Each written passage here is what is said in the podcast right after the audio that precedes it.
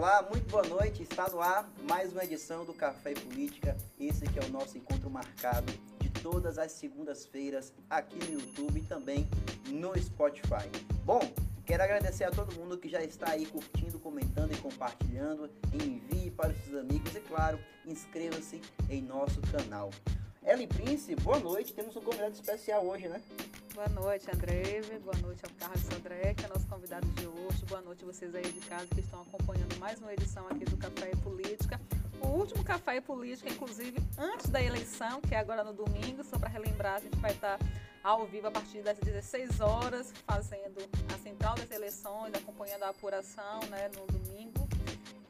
Então é isso. Quatro né? horas de transmissão. Quatro horas de transmissão, quatro horas você olhando para minha cara, eu olhando para a sua. e é isso, mas faz parte. É, com certeza. Bom, é, vocês viram que Ellen abriu um sorriso quando falou das eleições, domingo agora, dia 2 de outubro, de outubro. É realmente uma data importantíssima no calendário e esperamos todos vocês no domingo, central das eleições aqui no canal do Podcast TV. Quatro horas de transmissão, é, apurando, comentando. Teremos repórteres nas ruas, comentários e, claro, a sua participação. Bom, sem mais delongas, vamos apresentar aqui o nosso convidado, Carlos Eduardo Sodré, ele que é baiano, ele que é advogado, nascido ali é, em Itapé, é procurador federal aposentado e cônsul da Costa do Marfim, na Bahia.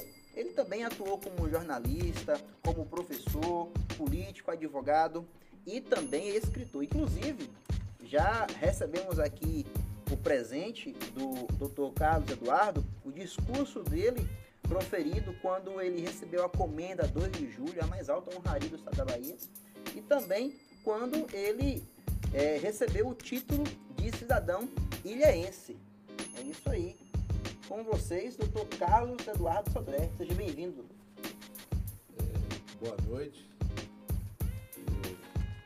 Ao saudá-los, Andrei e Ellen, e extensivamente a Ricardo Mascarenhas, com quem cheguei a trabalhar por telefone rápido, um breve contato, eu quero saudar o povo de Itabuna saudar o povo de Itabuna, que é uma cidade que é importantíssima na minha história de vida.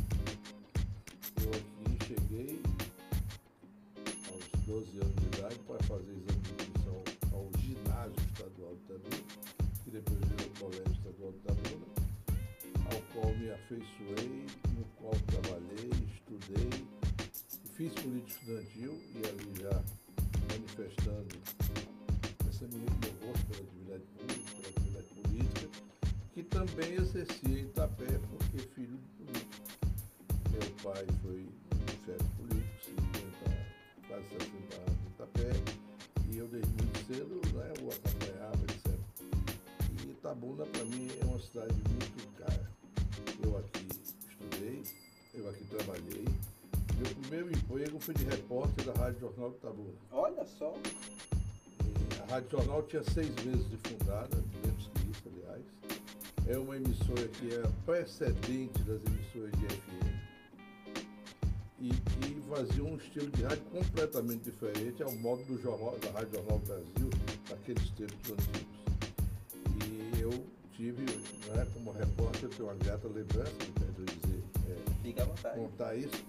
Mas a minha primeira missão, que o meu chefe Celso Rocha, com quem muito aprendi, chefe do departamento de notícia, quem substituí depois. Mas Celso Rocha me deu uma primeira missão. Ele e Milton Rosário, outro ícone da importância da história da Estado. E Parece um pouco o microfone. A gente. E ele me deu a primeira missão, que era exatamente nada mais, nada menos, para aquele beija-flor, noviço, foca, começando a minha atividade. Meu, meu, minha primeira missão foi entrevistar o arquiteto, grande arquiteto Sérgio Bernardes, grande arquiteto brasileiro, que veio conhecer o terreno da CEPLAC para fazer o projeto da sede regional da CEPLAC. Que momento importante. Então eu registro isso com muito, muito garro, com muita alegria. E nessa atividade eu fui chefe do departamento de notícias da Rádio Jornal, depois fui repórter e redator do Diário Tabuna, que era do mesmo grupo, um grupo fundado, ou pelo menos aquele, naquele momento era é, presidido por José Alduque Teixeira, uma figura que eu rendo minhas homenagens, um excelente patrão para mim, porque muito aprendi com ele, uma figura inatacável, foi prefeito de Tabuna, prefeito honrado, quando estávamos em campos políticos opostos, inclusive, mas guardamos uma amizade só agora recentemente, talvez por limitações próprias da sua idade, que já se aproxima dos 100 anos. Uhum. Ele vai fazer aniversário agora, creio que no dia 18 de outubro. E ele foi prefeito de Tabona, estávamos em campos opostos, mas ele nunca faltou uma solenidade importante da minha vida. Inclusive o título de cidadão itabunense que eu também tenho. Ele presenciou, fez questão de estar lá no horário, foi a Salvador, assistiu, recebeu o título de cidadão soteropolitano e de sorte que foi essa minha passagem, minha entrada na atividade é, de repórter da Rádio Jornal Tabuna. E até conto para você, ele me mandou me convidar para conversar porque ele tinha ido assistir a posse do Grêmio do Colégio Estadual de Tabuna e se né, ficou assim admirado do meu discurso de improviso na época. E os Grêmios de estudantes eram as grandes matrizes reveladoras das lideranças políticas. E quando a Revolução de 64, dentre outros erros que cometeu, aquele de sufocar e inquistar os, líderes, os, os estudantis, matou essa fonte reveladora de lideranças. Eu pertenço à última fornada de líderes estudantis que incluíam José Dervan de Oliveira, que foi muito tempo é, jornalista, dono do Agora e tal, jornal onde ele me admitia escrever, ainda que de forma bissexta, mas dizendo e recomendando a redação publicação dos meus artigos, ainda que fosse contra a linha do jornal. Olha só. Né? Então são coisas que eu revelo porque não só dão a medida da grandeza com que ele se exercia, né, né democraticamente, etc., mas sobretudo de uma grande amizade que eu registro com saudade. E daí em diante eu fui secretário executivo da seção comercial do Tabuna, é, depois fui presidente do Laios Clube Tabuna Centro. Eu aqui estudei, terminou o curso colegial, fui fazer faculdade, fiz faculdade na faculdade de Ilhéus, antes de universidade e tudo, ainda em Ilhéus, na casa que foi a casa que Jorge Amado habitou e que hoje é a fundação, lá na rua, que chamava, não sei se ainda chama 28 de junho. E ali me formei e fui depois é, consultor jurídico da Telesul, já havia sido é, secretário particular de um prefeito de Itabuna, assessor de, de, do Departamento de Educação e Cultura do município, e fiz assim uma história de vida e passei a militar na política pública, né? na política ampla. Mas tive um momento em que eu voltei para Itapé para ajudar meu pai ganhando a prefeitura, não tinha quadros e precisava de ajudar. E eu fui exatamente área de educação, onde fiz um trabalho do qual muito me orgulho, porque multipliquei as escolas por oito, fundei o primeiro ginásio lá, consegui os recursos. É uma história que eu vou contar nas minhas memórias, né? Eu consegui os recursos na porta de um centro espírita. uma história muito, muito interessante. E tá lá, até hoje, sinal, é o lugar onde eu volto. E daí tive, tive que sair candidato a deputado estadual, porque meu pai sendo prefeito, eu não podia, eu era impedido legalmente ser candidato a prefeito ou a vereador. E aí comecei a militar e fui prefeito quatro vezes, ou fui candidato a deputado quatro vezes estadual, uma federal, federal muito mais para me licenciar para coordenar a campanha de João Duval Carneiro a governador. Que depois fui suplente dele E também durante aqui em Itabuna, com sede em Itabuna e fisicamente em Itabuna, eu fui representante do governo Roberto Santos, como subsecretário da Casa Civil, através de um órgão chamado SERI, Centro Regional Integrado, que coordenava toda a máquina administrativa do Estado em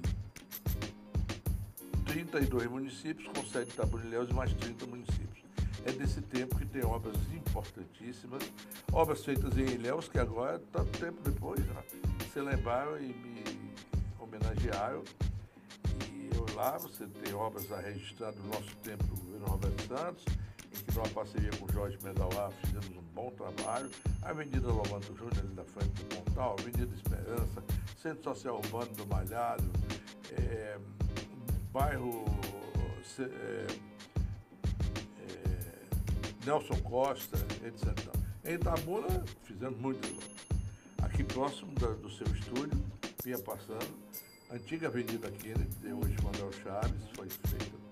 A iluminação do estádio que eu consegui para botar o Itabuna Esporte Clube na única vez que esteve no Campeonato Nacional. O trabalho nosso. O batalhão da polícia, Centro Social Urbano Elzo Pinho de Magalhães, o prefeito da época negou o terreno, consegui pôr amizade com Elzo que ele doasse.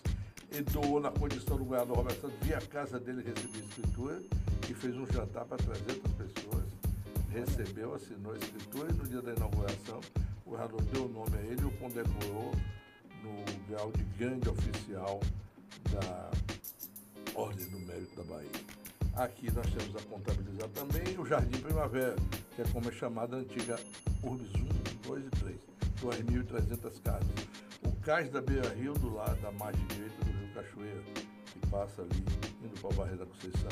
Fechamos o projeto da Ponte Calixto Milho Fizemos o Colégio Polivalente, ampliamos uma unidade do Colégio Estadual, que foi o colégio onde eu estudei, e fizemos toda a substituição na rede aérea de luz de Itabuna. Fizemos o sistema de esgotamento sanitário de Itabuna. São obras que, pela primeira vez, Itabuna teve, juntamente com o Ilhéus, um sistema de, de, de, combate a incêndio com quatro veículos. Né? Naquele tempo, quatro caminhões de, bombeiros, etc. São tantas obras que nós conseguimos fazer e isso rende para a gente uma grande alegria. Você ou vocês que a gente fica vivendo de saudade, mas quando a saudade é em torno de coisas assim tão positivas, a gente fica feliz. E tem algum fato, Carlos, dentre uh, todo esse seu histórico de vida dentro da política, tem algum fato que é muito marcante para você, que você consegue dizer, olha, eu vivi muito dentro desse aspecto político, agora esse fato específico foi muito marcante, é algo que se eu pudesse registrar como o mais importante é esse. Que momento e que fato específico seria? Olha, Ellen, são tantos, tantos os momentos, tantos. E obras que permanecem até hoje. Né? Obras, né? Ah, é, é, fatos políticos, momentos políticos, talvez eu, se eu percebi esse queira também alguma coisa assim nessa linha. São muitas coisas é, realmente importantes. Vitórias, tivemos também derrotas, né? Que as derrotas, como os erros, são fontes de aprendizado. Né? E muitas vezes aprendi e tal. Agora, foi uma luta bonita que eu fiz. E quatro vezes minhas eleições foram tiradas no mapa, dentro do Tribunal Eleitoral, no tempo do mapa feito na mão, como o chefe do, manda, do mandarinato na Bahia queria. E eu sei que se eu tivesse sido deputado estadual a primeira vez, certamente é bem provável que meu nome tivesse discutido uma cadeira de federal, uma vaga de senador, alguma coisa dessa, porque gostar de política eu sempre gostei. Participei de todas as campanhas políticas do Itabuna, praticamente todas. E, enfim, e servi ao governo do Estado. Eu fui subsecretário seis vezes, subsecretário da Casa Civil, subsecretário de Agricultura, quando Geraldo Simões secretário de Agricultura, e subsecretário de Administração Penitenciária e Ressocialização quando estou 10 anos, 11 anos. E, na verdade, isso, somado ao tempo do governo de Roberto Santos, mas o tempo do governo Wagner com Geraldo, isso representa 17 anos de minha vida. 20 anos de procurador federal, né? e essa atividade política sempre permeou toda a minha atividade de trabalho e o exercício da advocacia. Uma advocacia que eu não podia exercer em Itabuna por causa da pressão política, eu estava na contracorrente do mandarinato estadual.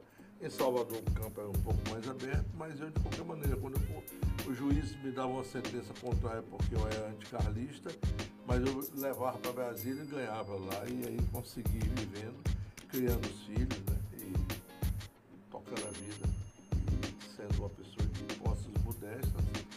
mas sempre, graças a Deus, muito independente, muito ajudado pelos amigos. O grande patrimônio que eu tenho na vida são as amizades que eu fiz, foi a forma como eu me exerci até hoje. Que eu costumo dizer que minha história não achei na lata Olha, é, e claro, amizades essas que estão agora mandando mensagem é, é para o senhor. Inclusive, é, o, a sua vinda aqui foi uma indicação de uma outra figura extraordinária que é o Juvenal Cunha. Juvenal Mainar, que está aqui comentando, mandou uma boa noite. Boa noite, Carlos. Uh, mandar um abraço também para o Emílio Sepúlveda, a Luciana Taide, Ana Patrícia Góes. Uh, Raimundo Conceição diz: Esse sabe tudo de política. Valéria Souza, Eleonora Maravilhas. Geraldo Simões está ligado aqui, mandando mensagem Geraldo também. Simões, Geraldo Simões. Meu nome é minha filha. a, a Eleonora é sua filha? É. Ah, ó, mandando no grupo da família. A mais velha. Eu moro em Brasília. Ah, bacana. O problema vai chegar lá. É, tem uma pergunta do Raimundo aqui, daqui a pouco a gente faz.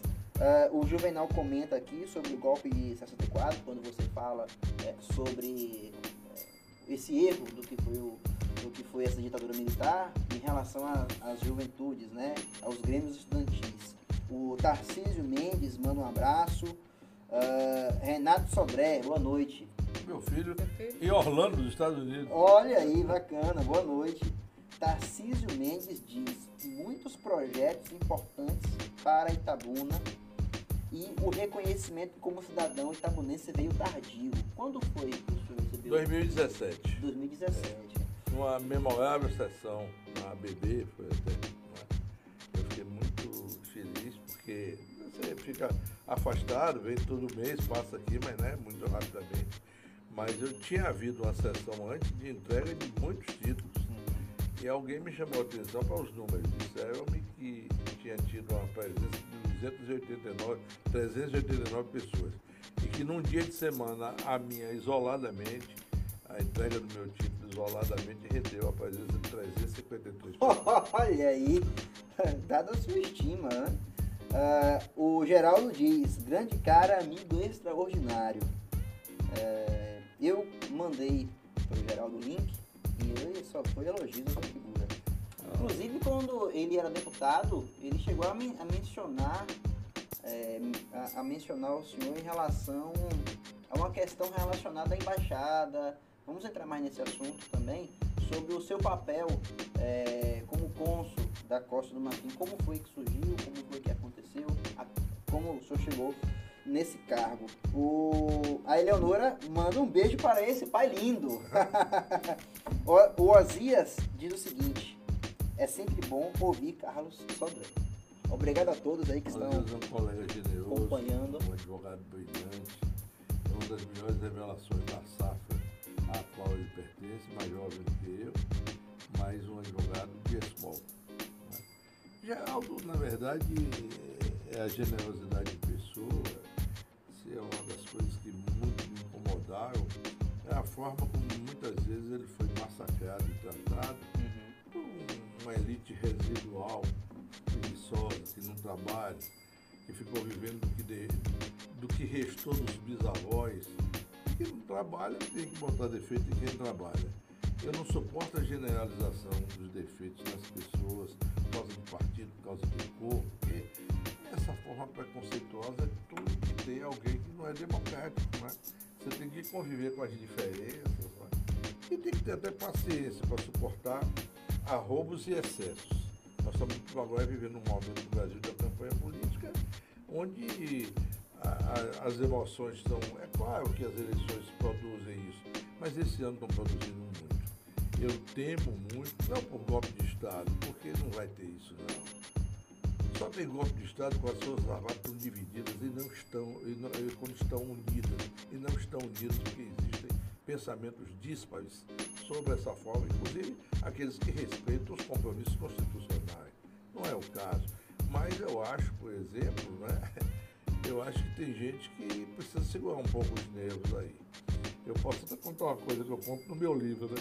É, lá em minha cidade tinha um dono de uma padaria, ele era um integralista ainda, né? Que ainda tinha integralismo no Brasil, chamava, era um apelidado de galinha verde, ele era dono de uma padaria, seu Alípio Reis, um homem bom, muitos filhos, amigos nossos.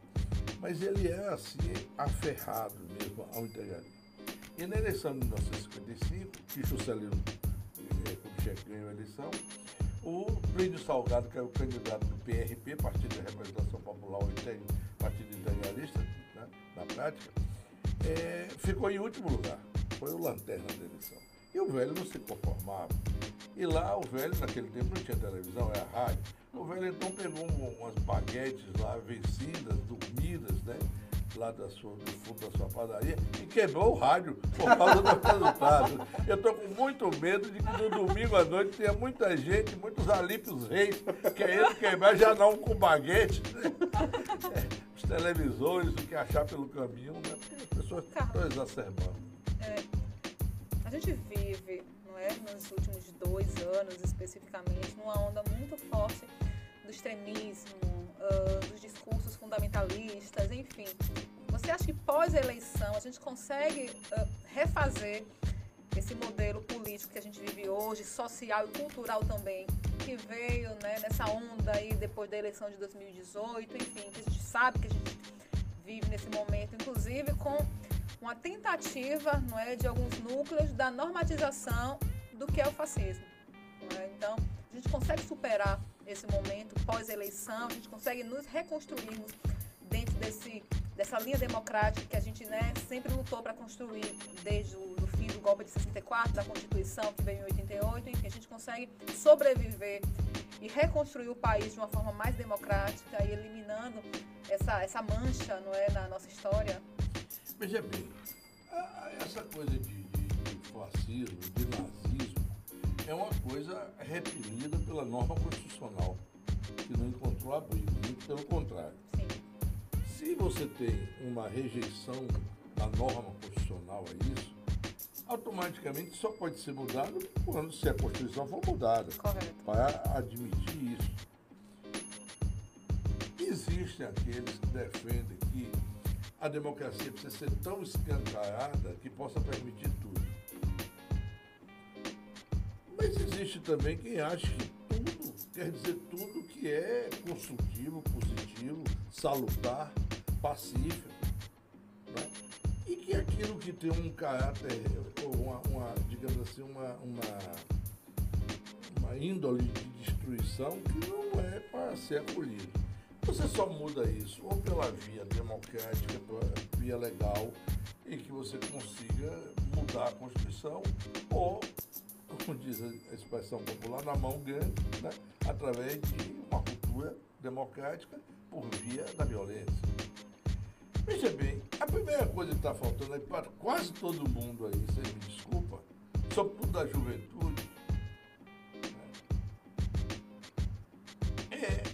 ler história. Você diz assim, a raiz de todos os problemas está na educação. É verdade, está na educação. Tudo tem a ver com a educação. educação é essa que há setores não é, que não querem que ela avance, porque as pessoas educadas, as pessoas cultas, as pessoas que têm um real entendimento das coisas, ter um alcance, para ter a visão daquilo que é positivo, que interessa para a vida da sociedade, sempre se procura atrasar, isso é na América Latina inteira, em países do terceiro mundo, e a educação sempre avançou é, de forma muito penosa nesses países. Veja, por exemplo, que os países nórdicos, os exemplos estão lá, através da educação, saíram de suas dificuldades e a vida de suas populações hoje é uma vida bastante, vamos dizer assim, é, confortável por conta do que a educação assegurou de desenvolvimento é, é, tecnológico, de desenvolvimento é, da, da, da, economia, da vida social. Qualidade de vida, né? Qualidade de vida. É? Bom, a juventude estuda pouco eu fico hoje um tanto quanto incomodado, porque quando você vai ficando velho, você fica menos tolerante assim para certas coisas. Uhum. Se a pessoa não, não, nunca viu nada, não estudou aí, bom, meu amigo, vai lá estudar e volte para a gente conversar, porque não dá para conversar. Como eu fui professor de história, ainda fico mais incomodado ainda, né? De tal maneira que o que é que está havendo? Jovens não estudam ou não estudam quanto deveriam. E pessoas de mais idade que, pelo bom senso, deveriam ter outra postura por conta da hipocrisia, por conta da hipocrisia. Ficam aí posando é, de vestais na discussão das questões públicas, dos costumes e, sobretudo, daquilo que tem a ver com os predicados morais e, sobretudo, com o compromisso ético que todo cidadão tem.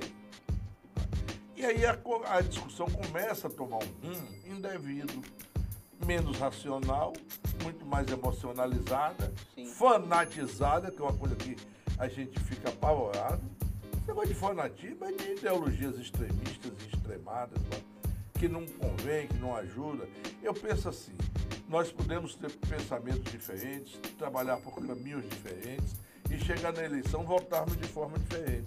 Mas no outro dia, quando terminar, nós temos comunidades aqui na Bahia que têm exemplos muito, digamos assim, que deveriam ser muito levados em conta. Vitória da Conquista é uma comunidade respeitável. Quando se trata dos problemas de conquista, a conquista toda se une para defender, todos os lados se unem. Itabuna não. É sempre uma casa dividida, o interesse personalíssimo, egoísta, prevalece nas coisas, o senso comunitário é muito reduzido, é muito, sei lá, inibido pela volúpia do interesse financeiro e das questões materiais. De tal forma isso vai compondo não só um ambiente ruim, como um caldo de cultura detrimentoso para a sociedade. Eu assim vejo. Não sei se estou certo? Coisas aqui que já se passaram em Itabuna e ela perdeu muito certa vitalidade. Você quer ver uma coisa? Itabuna, é, tempo que Geraldo assumiu a prefeitura, estava no, no nono lugar no IDH, botou no terceiro, já está acho que no sétimo. Conquista já passou Itabuna, Juazeiro daqui a pouco passa. Você pensa que uma pessoa como eu não sofre com isso, não? Porque dei 50 anos da minha vida à luta política, meu querido. Dizendo em cada lugar que nós devíamos ter bancadas de representantes daqui. Esses chefeitos políticos de Itabuna aqui, sabe o que é que faziam? E atrás de São Antônio Carlos Magalhães, de Jutaí Magalhães, de Louisiana, de Lomando, dizer, vim aqui que é homenagear o senhor votando na pessoa de seu filho. E a região ia dando voto aos filhos deles. E todo mundo, e os outros iam aqui, os aventureiros, enchiam os alforjes eleitorais e nós daqui íamos ficando para trás. Eu sei quando sofri um rapaz pobre lutando por um mandato, por uma questão de vocação, não é por vaidade não, até porque deixei de ser candidato em 1990 e minha vida andou. E andou muito melhor depois disso até. Não é? não é que a vida da gente só ande bem se a gente não estiver na política, não, porque é preciso que tenha pessoas para exercer esse mundo, essa atividade política. Mas isso não engrandece comunidade nenhuma. Eu vejo com muita tristeza o que está bom hoje nessa situação desoladora. Nós temos que ter gente mais qualificada para dirigir Itabuna, gente. Nós temos pessoas, até várias pessoas vão se encolhendo, se recolhendo, tem sido assim ao longo do caminho. Os quadros políticos estão empobrecendo, você pode olhar ou por decurso de prazo, ou por, por morte, foram saindo da cena política e os que vão chegando aí não estão à altura de substituir aqueles nomes. Eu posso citar vocês nomes de gente muito qualificada que serviu aqui, de lado que eu fiz parte, de lado contrário, mas que a gente pode mencionar como deputados, etc. E tal. Tá bom, né? A região é, onde é que está a representação da região? Na última eleição não fez um deputado estadual nem federal e está arriscado não fazer nenhuma nessa. Olha o que eu estou dizendo aqui hoje. É capaz que não vai fazer nenhuma nessa. Apesar de ter certas prefeituras aí gastando, pegando dinheiro do povo para fazer a campanha de candidatos. Ainda assim, é, certamente vai. E que, aliás, não, não vejo essas candidaturas com essa qualidade toda. Né?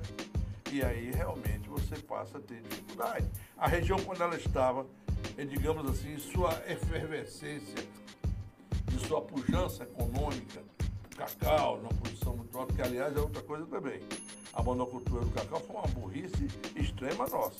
Quem tem um pote só para beber água, quando ele seca, você com tem uma, tem uma pergunta aqui sobre isso. O Silvio Roberto, Ele diz o seguinte: Silvio Roberto, um abraço também, convidado a, a, a, a vir aqui ao nosso podcast. Ele diz o seguinte: Sodré, a que você atribui essa falta de unidade do Itabunense? A riqueza do cacau atrapalhou? Falta de espírito público, excesso de egoísmo, personalismo, entendeu? A coisa de colocar os interesses pessoais, porque não é obrigado você vender sua casa para servir a comunidade, deixar seus filhos e sua família passar dificuldade. Então você pode ter tudo isso e ter e sempre reservar um tempo. Você quer ver uma coisa? Quando eu era representante do governador do estado, que tinha tarefas em 32 municípios e ficava aqui em Itabuna, as duas semanas do mês que eu ficava em Itabuna, toda segunda-feira e toda quinta-feira eu morava próximo do Hospital Manuel Novaes, é? E eu saía para o Hospital Manuel Novaes para ir dar voluntariado com o Calixto Miller para trabalhar para a Santa Casa, da qual sou irmão, afastado há muito tempo, sou da, sou da Santa Casa de Misericórdia da Bahia. Mas eu dava. Por que você não pode fazer algum. Pô, quase ninguém sabia disso, a não ser Calistinho, e o povo trabalhava ali no hospital. É a falta de espírito público, né? Público, não quer colaborar, sai uma campanha em favor de alguma coisa, primeiro você tem que botar defeito. Né? Você tem que botar defeito. Começa a ciumeira. Começa a botar defeito que fulano quer aparecer, que não sei o quê. Tem coisas aqui em Itabuna, tem entidades como as lojas maçônicas, são admiráveis. Clubes de serviço tem pessoas de, de qualidade, mas ainda isso é muito pouco para a grande dívida que, Itabuna, que nós todos temos com, com Itabuna na construção do destino que deveria estar reservado para ela e para a região cacaueira. Eu já ouvi dizer aqui em nossa bancada de que a participação política de Ilhéus é muito mais organizada do que a de Itabuna. Olha, deixa eu lhe dizer uma coisa. Digamos assim, Ilhéus, do ponto de vista comunitário, tem mais história, cultura mais longa, etc., mas sede de capitania. Mas eu digo uma coisa. Os pró-homens de Ilhéus também desapareceram. Hoje o sujeito é eleito prefeito por causa de um fato que não posso nem contar aqui e que terminou bombando na eleição e se elegendo. Aí depois saca alguém da família para querer eleger.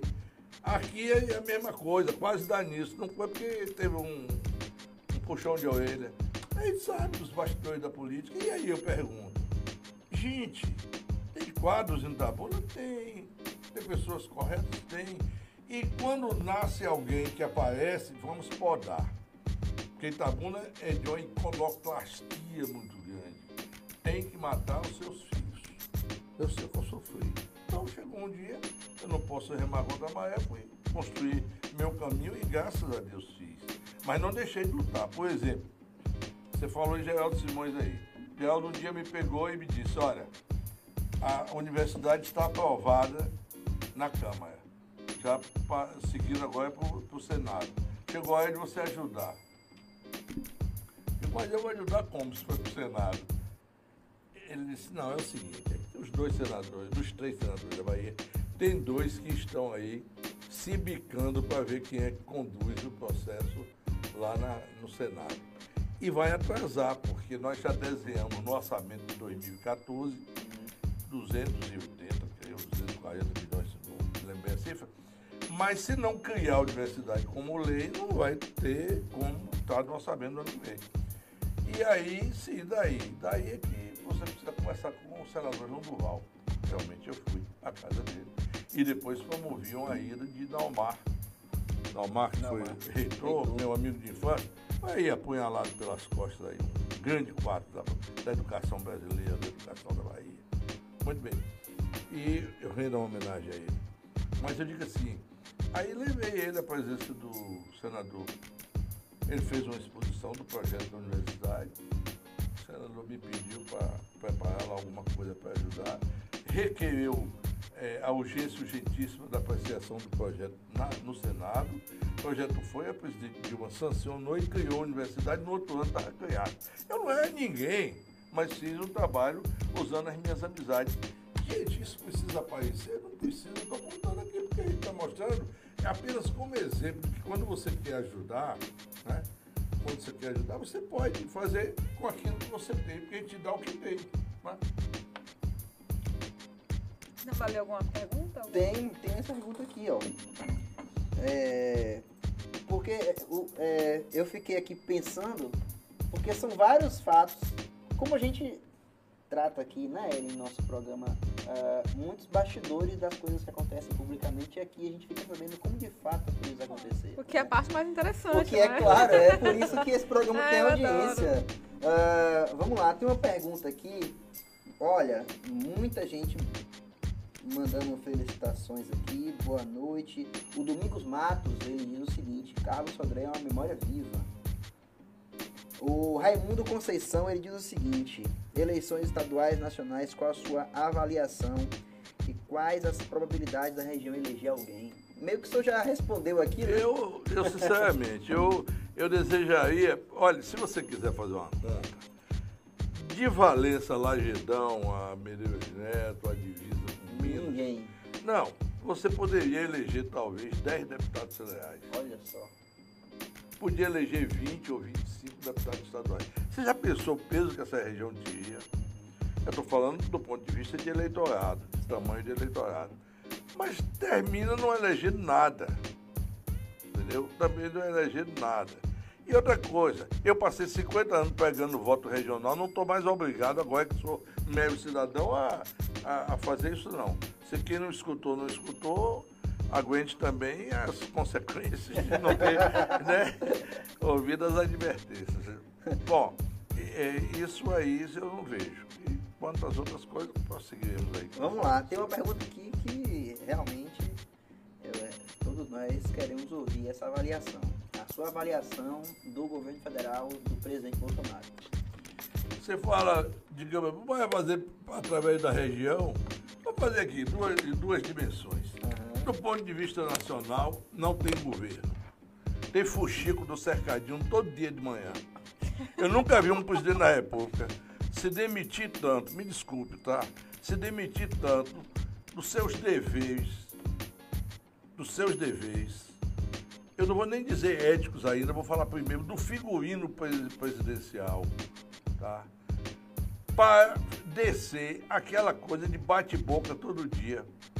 Enquanto isso, o país aí ardendo, fosse com pandemia, com a Covid, fosse com, com as dificuldades na saúde, dificuldade na educação, na segurança pública, na infraestrutura.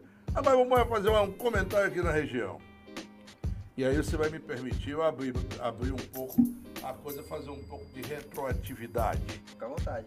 Por exemplo, no governo Roberto Santos, maçonaria, de Léo Sabona, Lions, Rotary, é, juntei todo mundo aqui, consegui marcar uma audiência com o governador Roberto Santos no Palácio da Aclamação. Fomos lá com essas lideranças, pedi a duplicação da estrada de Léo Tabuna, que na época já era alguma coisa, tá? Alguma coisa que precisava eh, ser rapidamente tomar uma providência, porque o tráfego já era bem acentuado. Muito bem. O governador, sensibilíssimo com os pleitos daqui, que a gente conduzia, porque antes eu tinha o cuidado também de conversar, não é? De ver e tal, sondar. O que é que fez? Mandou fazer os estudos, os estudos foram feitos. Mandou fazer o projeto. Nisso, o doutor ACM já tinha sido indicado governador, porque naquele tempo não era eleição, era Indicação. indicação. E aí chamou todos os empreiteiros da Bahia para dizer: se fizerem obra, projeto para Roberto Santos, serão quatro anos sem nada meu. Ah, nem pão, nem água. Os empresários vivem disso, é fluível. Ele colocou a Ilhéus Tabuna, o projeto de Ilhéus Tabuna, no congelador. O governo dele, o de Dr. Paulo Soto, duas vezes, o de César Borges, o dele também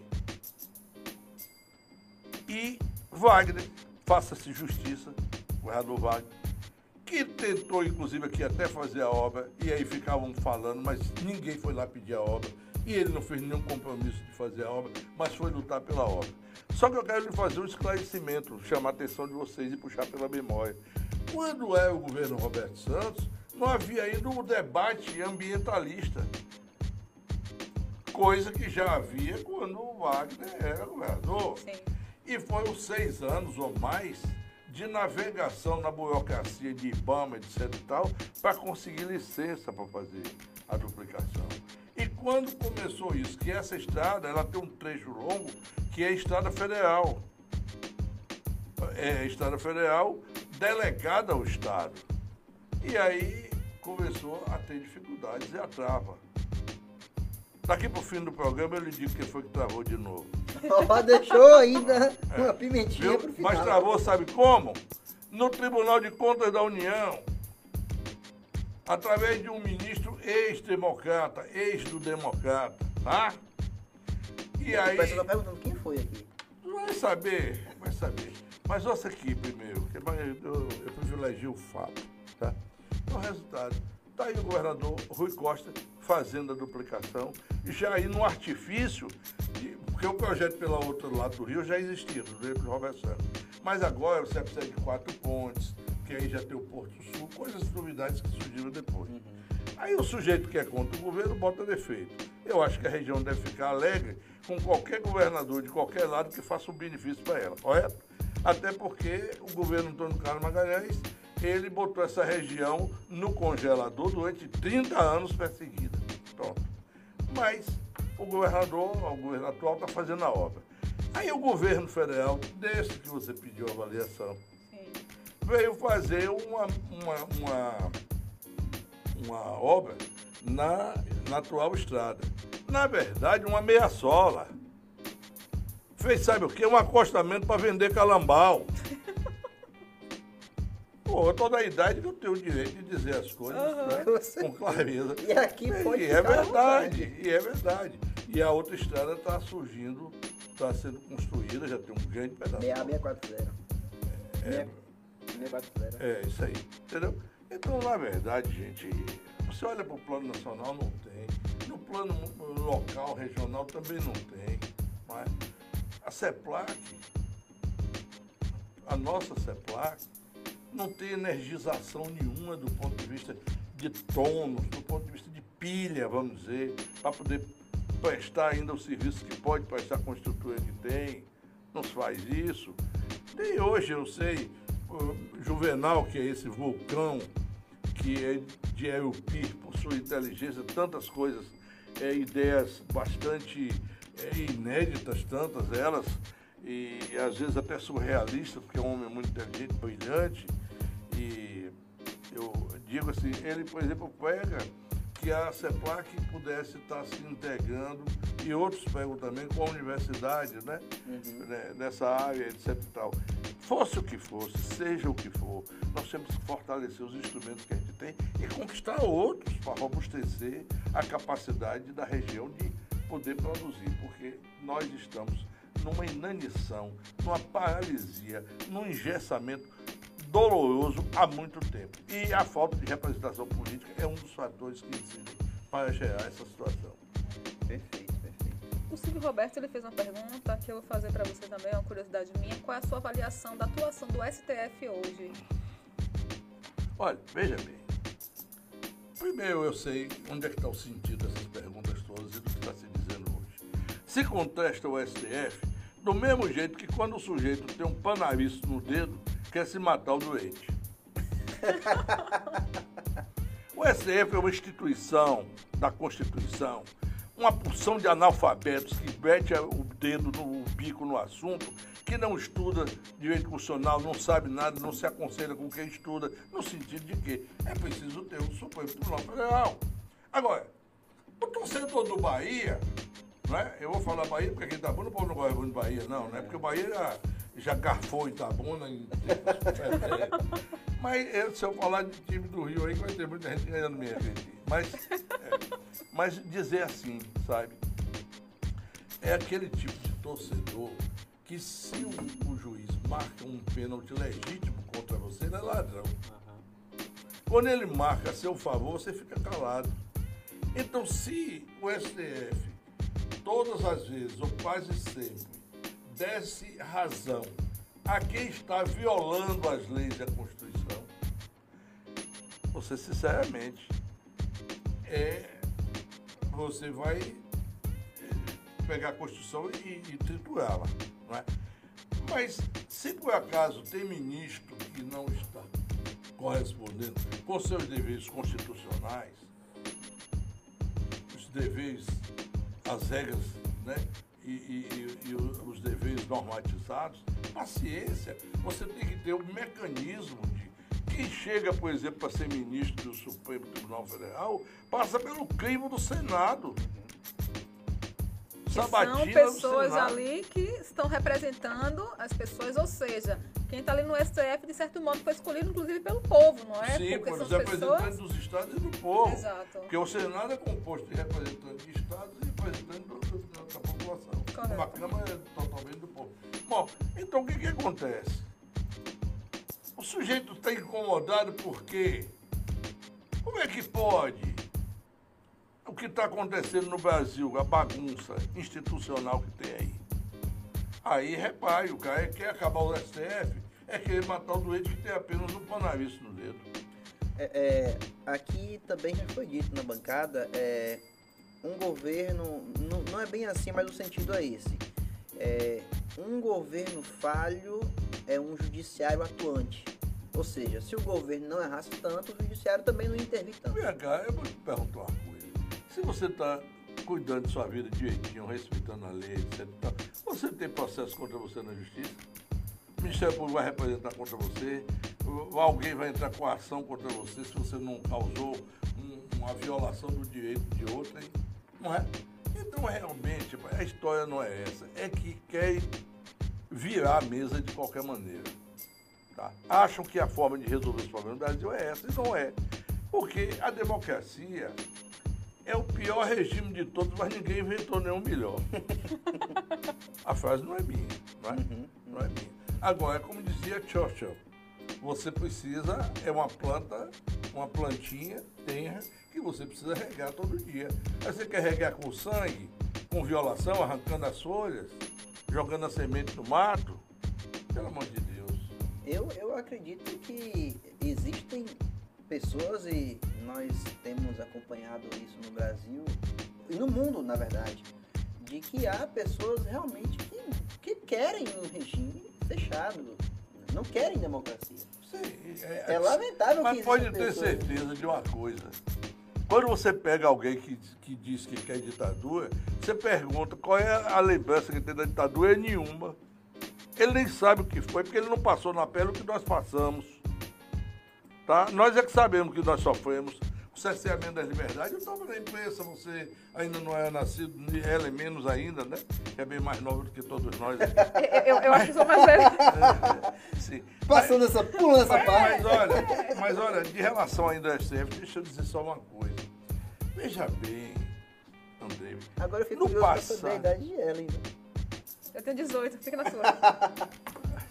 isso tudo. Mas olha aqui, rapaz, deixa eu lhe dizer uma coisa. O STF, antigamente, é que velho gosta de falar dessas coisas. Antigamente, quem ia para o STF ia dar nome ao STF. Ao STF. Infelizmente, de tempos para cá, e não vem para cá botar isso só na conta do PT, não. Porque isso já vem de mais, mais, mais, mais, mais para trás mesmo. Também eu quero dizer assim, hoje em dia os caras vão para ter nome. Eu hoje tenho relações pessoais de amizade com ex-ministros do Supremo Tribunal Federal, com quem converso, com quem é, converso num, num nível assim de muita proximidade. E isso me dá a oportunidade né, de ver, saber de coisas, entender coisas, não para ficar, é, vamos dizer assim, é, alardeando, mas para fazer eu próprio né, as minhas é, avaliações, a minha peneirada de, de- de consciência e tal.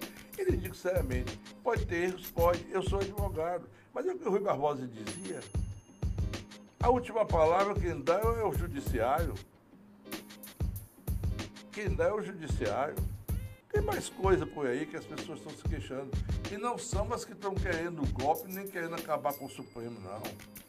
São até outras que estão do outro lado, estão achando também coisas e não estão sendo justas. Porque, rapaz, você conseguir se pôr diante de uma situação, meu querido, colocando o seu interesse de lado para você ver as coisas do ponto de vista daquilo que deveriam ser, do ponto de vista da legitimidade, da, da, vamos dizer assim, do, do respeito aos princípios, sobretudo constitucionais.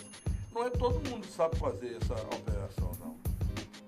Porque sempre está querendo, Ih, mas minha sogra vai perder a casa, mas meu sogro vai perder a fazenda lá não sei aonde, que os quê. Quer dizer, o cara sempre puxa a coisa, vai de junto.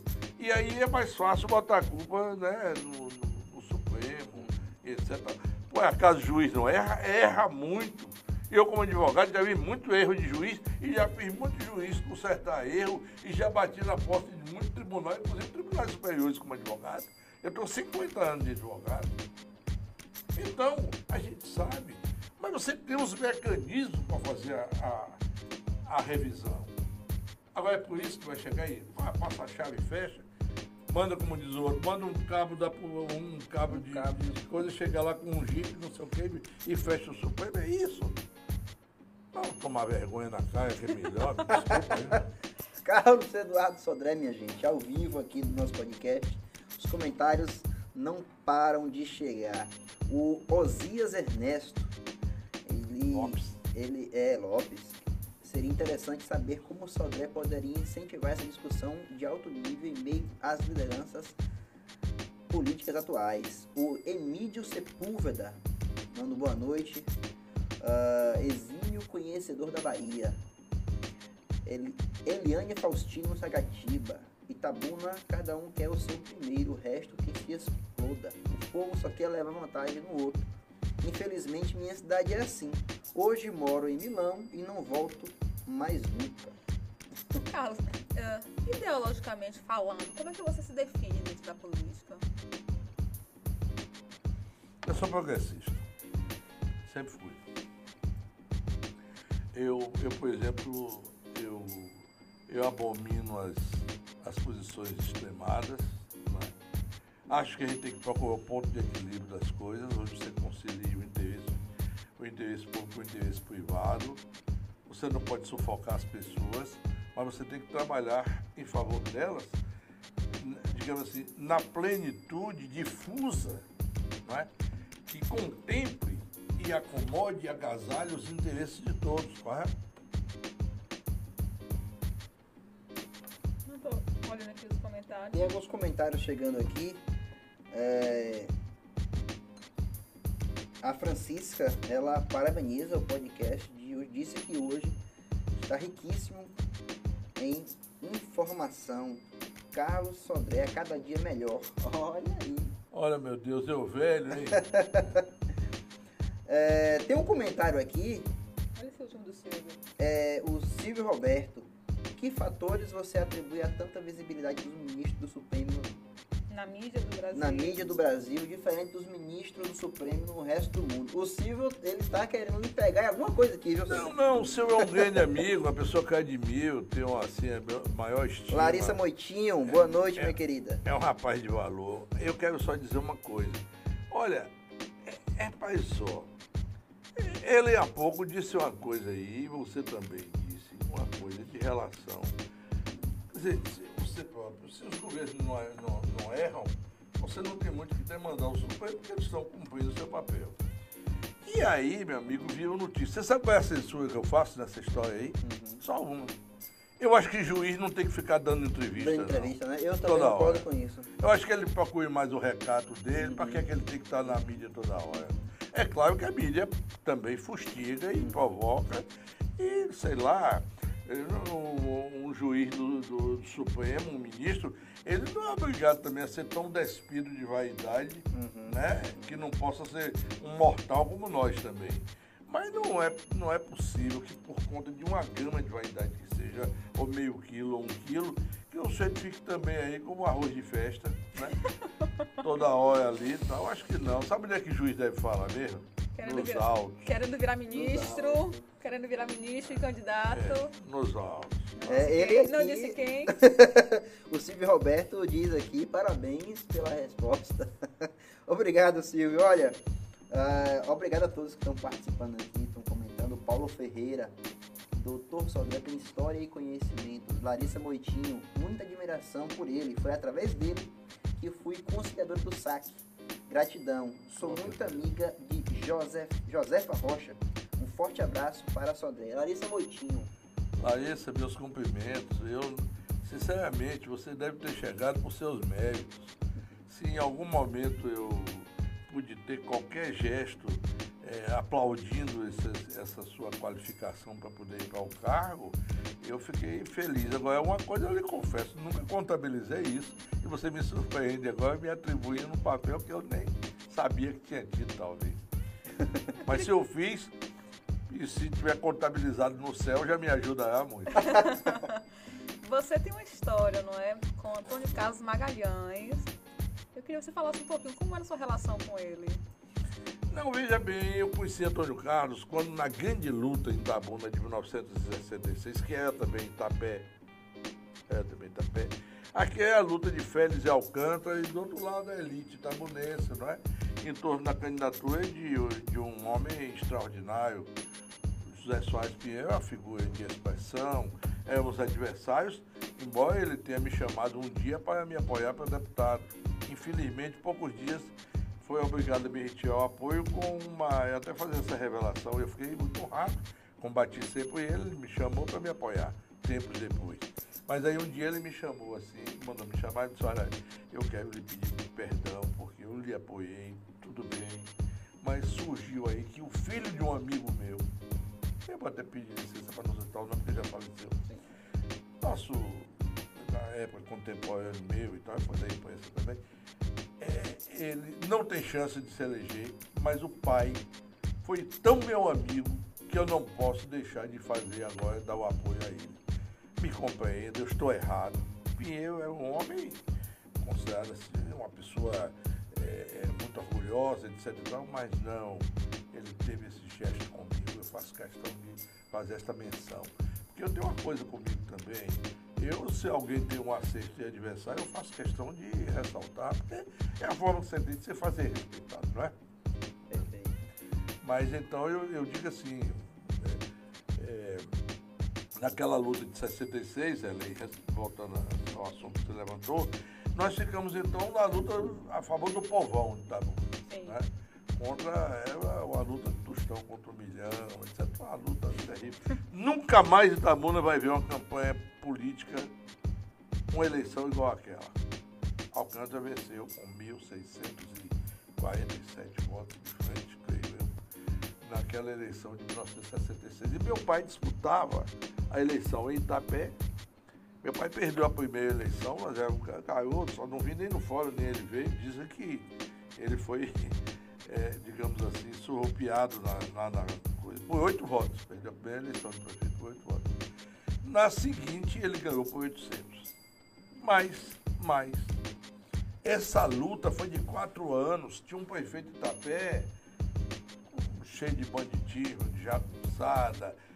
A pessoa descia de um ônibus, não era conhecido, era revistado assim, sob a luz do sol. Entendeu? Um negócio horrível, ameaça de prisão para meu pai, para mim, que era um garoto, para todo mundo. E a gente nessa luta, Antônio Carlos é uma figura forte na época. E Alcântara indicou para meu pai voltar e meu pai voltou. Então eu tive relações com ele naquele momento. É? E depois ele era prefeito de Salvador, eu tive a oportunidade de procurá-lo um dia para tratar de um assunto quando a gente estava fazendo a restauração de Itapé da enchente de 67, que foi maior do que essa que aconteceu agora. É maior. E aí, né, daí resultado tomei meu rumo político, fiquei com Roberto Santos e fui perseguido. Na eleição de 1978, eu tinha 20 prefeitos da região me apoiando. Antônio Carlos, já escolhido governador, conseguiu reduzir a quatro. e, e, ainda assim, eu perdi a eleição por 214 votos, porque ele me tirou os votos no mapa como tirou de todas as eleições. Então eu não posso eu tenho que punir a genética dele, entendeu? Ou não tenho?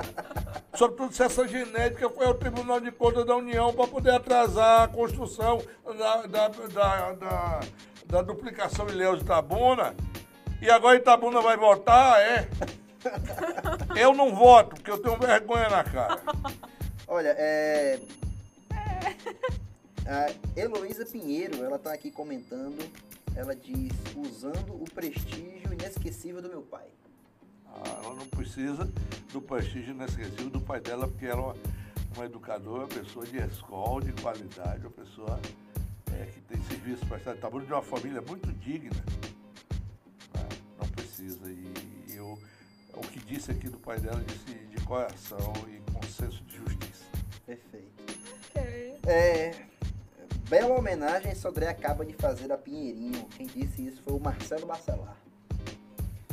É, a gente não poderia encerrar sem comentar um pouco sobre é, o seu papel à frente é, do consulado da Costa do Marfim. Como foi que chegou isso, a, a- a esse papel?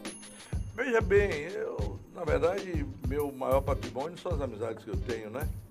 E eu é, era da, da CEPLAC, não é? assessor jurídico da CEPLAC, virei procurador federal cuidando das coisas da CEPLAC e nessa onda aí de dirigentes da CEPLAC, eu tive sempre amigos, um deles era Ailton Khrushchevsky, posto até por um grupo político que não era o meu. né? Mas ele, quando era secretário-geral da CEPLAC, coincidia que a presidência do, da Aliança dos Países Produtores de Cacau cabia ao Brasil. E o ministro Pratini de Moraes, que é o ministro da Agricultura, colocou Hilton como seu representante permanente. E Hilton presidia isso e conviveu com os embaixadores. E um dia, quando a embaixadora da Costa do Marfim, a embaixadora Colette Lambi, pediu a ele que gostaria que a Bahia tivesse um consulado por causa das, das ligações étnicas com a Bahia, a, a similitude na questão econômica por, por conta da, da produção de cacau, da produção de, de frutas, da produção de café, etc e tal. E aí meu nome foi sugerido e eu tive as entrevistas, algumas inclusive, e terminou que eu fui convidado. Mas eu tenho uma resposta que Ellen acho que queria sobre eleições esse ano, foi isso? É, qual é a sua avaliação para esse ano das eleições? Olha, veja bem, é, eu não aposto em eleição. Meu pai me ensinou que não se deve apostar. Toda vez que você aposta, você mobiliza o, o outro apostador a ir trabalhar mais ainda pelo candidato para não perder o dinheiro. Né? Então não vou fazer. Mas eu digo assim, a Boa, boa eleição. estratégia. É. Meu pai também me ensinou outra coisa. Quando você quer acabar com o adversário, você não fala no nome dele. O que, que aconteceu? Esse povo ficou cinco anos aí dizendo que Lula é ladrão, Lula é ladrão, Lula é ladrão, todo dia na, na- nas redes sociais. Eles iam me falar, rapaz, vocês ficam, vocês estão promovendo Lula. Vocês estão de.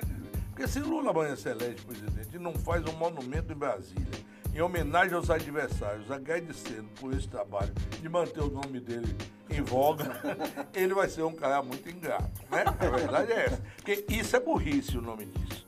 Mas eles não querem. Rapaz, a emocionalidade que essa gente bota não é capaz de ter a frieza de raciocínio para perceber isso aí. O que é que você tem na eleição? O que é que você tem na eleição, por exemplo, estadual?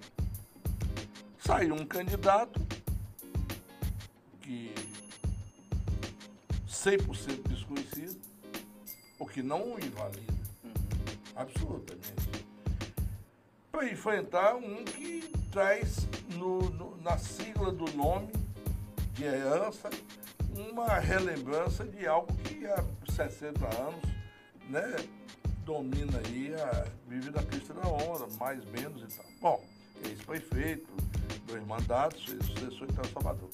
Mas veja aqui uma coisa, quando você abriu essa campanha, você tinha o candidato da oposição com 60%. E você tinha um candidato do governo com 4, que viraram 6 e depois 9%. Quer dizer, 51 pontos de frente. Quando as pesquisas, e eu sei como é que está a situação de pesquisa na Bahia, eu- na Bahia, no Brasil, eu sei. Eu não vou aqui cometer estutice de dizer que não acredito em pesquisa, absolutamente, mas acho que pesquisa é um retrato daquele momento. Não é? E há também metodologias, etc, etc. Tal. Claro que há interesses. Gente, o- esse povo do governo do Estado cometeu erro aí. Eu vou lhe falar, porque se você me permite, eu vou só fazer esse ponto. Quando o velho João Duval me pediu para tomar conta de João Henrique, para preparar a candidatura dele para prefeito de Salvador, eu fui o primeiro coordenador do apoio. Depois botei Nestor, Pa- Nestor Duarte no meu lugar e fiquei como coordenador adjunto para cobrir a área jurídica, onde venci todas as 36 ações movidas pelo pessoal de César Borges. Bom, ali eu exigi que a Tribuna da Bahia, que é um jornal afeiçoado a nós, e que, que a Tribuna da Bahia pudesse registrar pesquisas no- na Justiça Eleitoral. e pedi uma, uma empresa de pesquisa para ficar disponível. Eu tinha dentro do cartório, por minha navegação de advogado, minhas relações, e me diziam, olha, Correio da Bahia registrou a pesquisa, a gente também registrava. Eles sabiam que a gente tinha registrado, eles não tinham como fazer o que o Carlos sempre fez. Sim. Maquiar as pesquisas. O Carlos sempre fez adulterar as pesquisas. Quando o Paulo Souto foi candidato a primeira vez, saiu com 3%, João do Voto tinha 36%. Na outra, Paulo Souto tinha 9%, na outra tinha 19%, na outra tinha 26% e João do Voto tinha 36% baixou para 18%. Então, gente, ele, eu sei que eles faziam isso, eu sabia. Marquei a saída de bola para usar a expressão do futebol. Abril, maio, junho, julho. Na virada de julho para agosto, já João Henrique tinha estourado de tal maneira que eles não podiam mais encobrir isso. Agora não fizeram isso e deixaram eles jogando aí. O eleitorado da capital, 18%. 38, 32. A espuma de Neto, que eu pensava que em Salvador ia ter 65% dos votos. Outro dia eu vi aí uma pesquisa me mostrando que ele tinha 48 na frente de Neto. Agora já ouço dizer que já também lá foi ultrapassado, ouvi dizer, não estou aqui afirmando. Muito bem. Aí começou a campanha. O pessoal do Neto subiu no sapato alto. Eu tenho informações que eu tenho amigos em todos os lugares, e muitos amigos, inclusive, do lado de lá. Subiu no sapato alto e relaxou. O Rui apertou as caveiras, o pessoal do, do, dos partidos aliados ao PT, etc e tal. E Jerônimo hoje, eu tenho dados, eu tenho dados. Agora, qual é a minha pesquisa que eu faço, André? Eu ligo para todos os quadrantes da Bahia, onde eu tenho amigos de 50 anos, de 30 anos, de 40 anos, que estão, inclusive, do lado de lá. Eu não ligo para ninguém que está votando em Jerônimo. Eu ligo para quem está votando é CM Neto. E as pessoas começaram a segredar para mim que o gato subiu no telhado e está parecendo que o gato já está dando um miau da morte. Não é? Outra coisa, não vinha para ver com essa história, ah, mas é porque isso, porque aquilo, porque o avô é um saco de dinheiro na mão e um chicote na outra e tal. Eu digo, eu não sei onde é que esse candidato agora, dinheiro ele tem muito, porque ele fez uma declaração de, de 50 e tantos milhões de reais nessa cidade sem nunca ter herdado, eu não sei bem. Isso aí eu não sei. Agora, o negócio de chicote na mão, não sei onde é que ele vai botar chicote, como é que ele vai fazer, não sei. Agora, só sei uma coisa, que a eleição caminha, caminha para Jerônimo ganhar a eleição e pode ser que no primeiro turno, pode ser, pode ser, estou dizendo assim que é para poder não ter, caminha nessa direção. E do ponto de vista nacional, gente, Bolsonaro encalhou, né? Está murchando já um pouco. Não vai nunca descer de 22, 23, porque aí é um grupo de fanáticos. Mas de 23 a 34, 33, 35, isso ainda pode ter mudança. A eleição está polarizada realmente. Lula fez um grande acordo com nós. Fez acordo com uma banda de direita que é a banda que pesa. Aí me vem essa gente abestalhada, eu não estou aqui defendendo candidatura de Lula de uma, não. Mas essa história dizer, ah, mas Lula vai tomar as fazendas, mas para com essa palhaçada. Porque quando eu tinha 15 anos tá bom, eu escutava isso.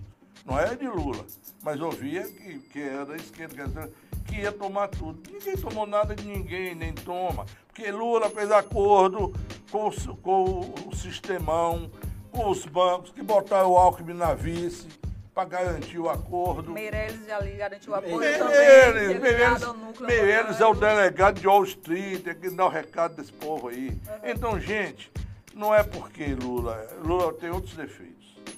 Né? Lula, por exemplo, tem dois erros que não, não podem ser negados, não é? Não pode ser negado. Um, um defeito. Por exemplo, quando houve a ida de, de, de Collor para o segundo turno, naquela eleição de 89, Lula era o segundo, Brizola o terceiro, Covas o quarto. Brizola sugeriu que Lula renunciasse, para ele também renunciar, porque ele estava eticamente obrigado a dizer isso, para habilitar Covas. Lula não foi e perdeu a eleição. Quando chegou na eleição de, de passada, Lula sabia que não ia ser candidato e insistiu com o Haddad, que é um bom, uma boa figura, mas eleger né, governador de São Paulo, São Paulo não tenho tá. dúvida não. Mas, mas sabe o que, que acontece? Aí é que Haddad tinha acabado de sair entendeu? Da cova, porque como prefeito de São Paulo foi derrotado em todas as urnas e saiu com 16%. Lula não podia ter feito aquilo para poder. Daí a dificuldade que eles próprios tiveram agora de fazer, entendeu? Então eu acho o seguinte, Jerônimo na eleição, é o que eu vejo hoje, é o que me parece. E vejo que Lula também tende a ganhar no primeiro turno. Não sei como é que amanhece o Brasil na segunda-feira. Eu estou falando do ponto de vista do chororô, né? da dor de cotovelo. Aí eu, por exemplo, estou me recolhendo, vou ficar quieto num canto para ver, esperar que os cotovelos desinflamem, para poder então a gente voltar à convivência fraterna com os nossos amigos, porque política não é para dividir as pessoas. A política deve ser para unir as pessoas em favor do que seja melhor para a sociedade. Eu vou continuar pensando assim, ainda que hoje esteja já encanecido e recolhido. E para as minhas atividades, quero só dizer uma palavra final de agradecimento a vocês pela oportunidade de poder vir aqui falar de novo com o meu povo, com o povo da minha região, região Cacaueira, de Itabuna, e de amigos de outros lugares que estão até no exterior acompanhando o, o, Café Política como uma, uma, uma, realização auspiciosa e dizer a vocês o seguinte, o que, eu, se tem uma dor no meu coração é que quando a ditadura fez aí um bocado de, de, de atribes, eu fui para a luta, era jovem, e fomos para a luta para fazer a redemocratização do Brasil. Pra, em favor de quem? De meus filhos. Meus filhos hoje já são adultos. Eu tenho uma neta só, uma mocinha. Mas hoje o Brasil se des, desmandou novamente e eu não tenho mais juventude, saúde, essa que eu lamento, para lutar por um país melhor para minha neta e para os filhos de vocês. Muito obrigado, André. Realmente foi um relato emocionante até porque é, uma vida inteira dedicada ao que eu admiro bastante, que é o espírito público. Então fica aqui o meu agradecimento pessoal por toda a sua participação e sua dedicação a isso. Infelizmente chegamos ao fim desse programa, mas com certeza você virá outras vezes depois dessa chuva passar, como diz, né? depois, da, depois das eleições eu espero que você aceite o convite. Já está aceito. Pronto. Tantas vezes me chama. Eli Prince, chegamos ao fim de mais um Café e Política. Chegamos ao fim. Estou com um amigo meu também, está lá na Europa assistindo a gente também. Então, em outros continentes. Obrigado, Carlos, viu, pela obrigado, participação. Obrigado, obrigado por ter né, se, se colocar à disposição aí para estar tá sempre aqui com a gente, outras vezes inclusive. André, meu querido, mais um para conta, não é? Um abraço para todos vocês que estão aí. Lembrando que domingo estaremos aqui firmes e fortes, fazendo a cobertura da eleição. Vamos ver quem é que vai rir, quem é que vai chorar. Eu espero que eu não chore. espero que não seja eu. Mas é isso, gente. Obrigada, viu? E até a próxima. É isso aí. Obrigado a todos e até domingo na Central das Eleições. Chegamos ao fim de mais um Café Política. A partir de amanhã, esse episódio estará disponível no Spotify. Obrigado a todos e até domingo. Ó, oh,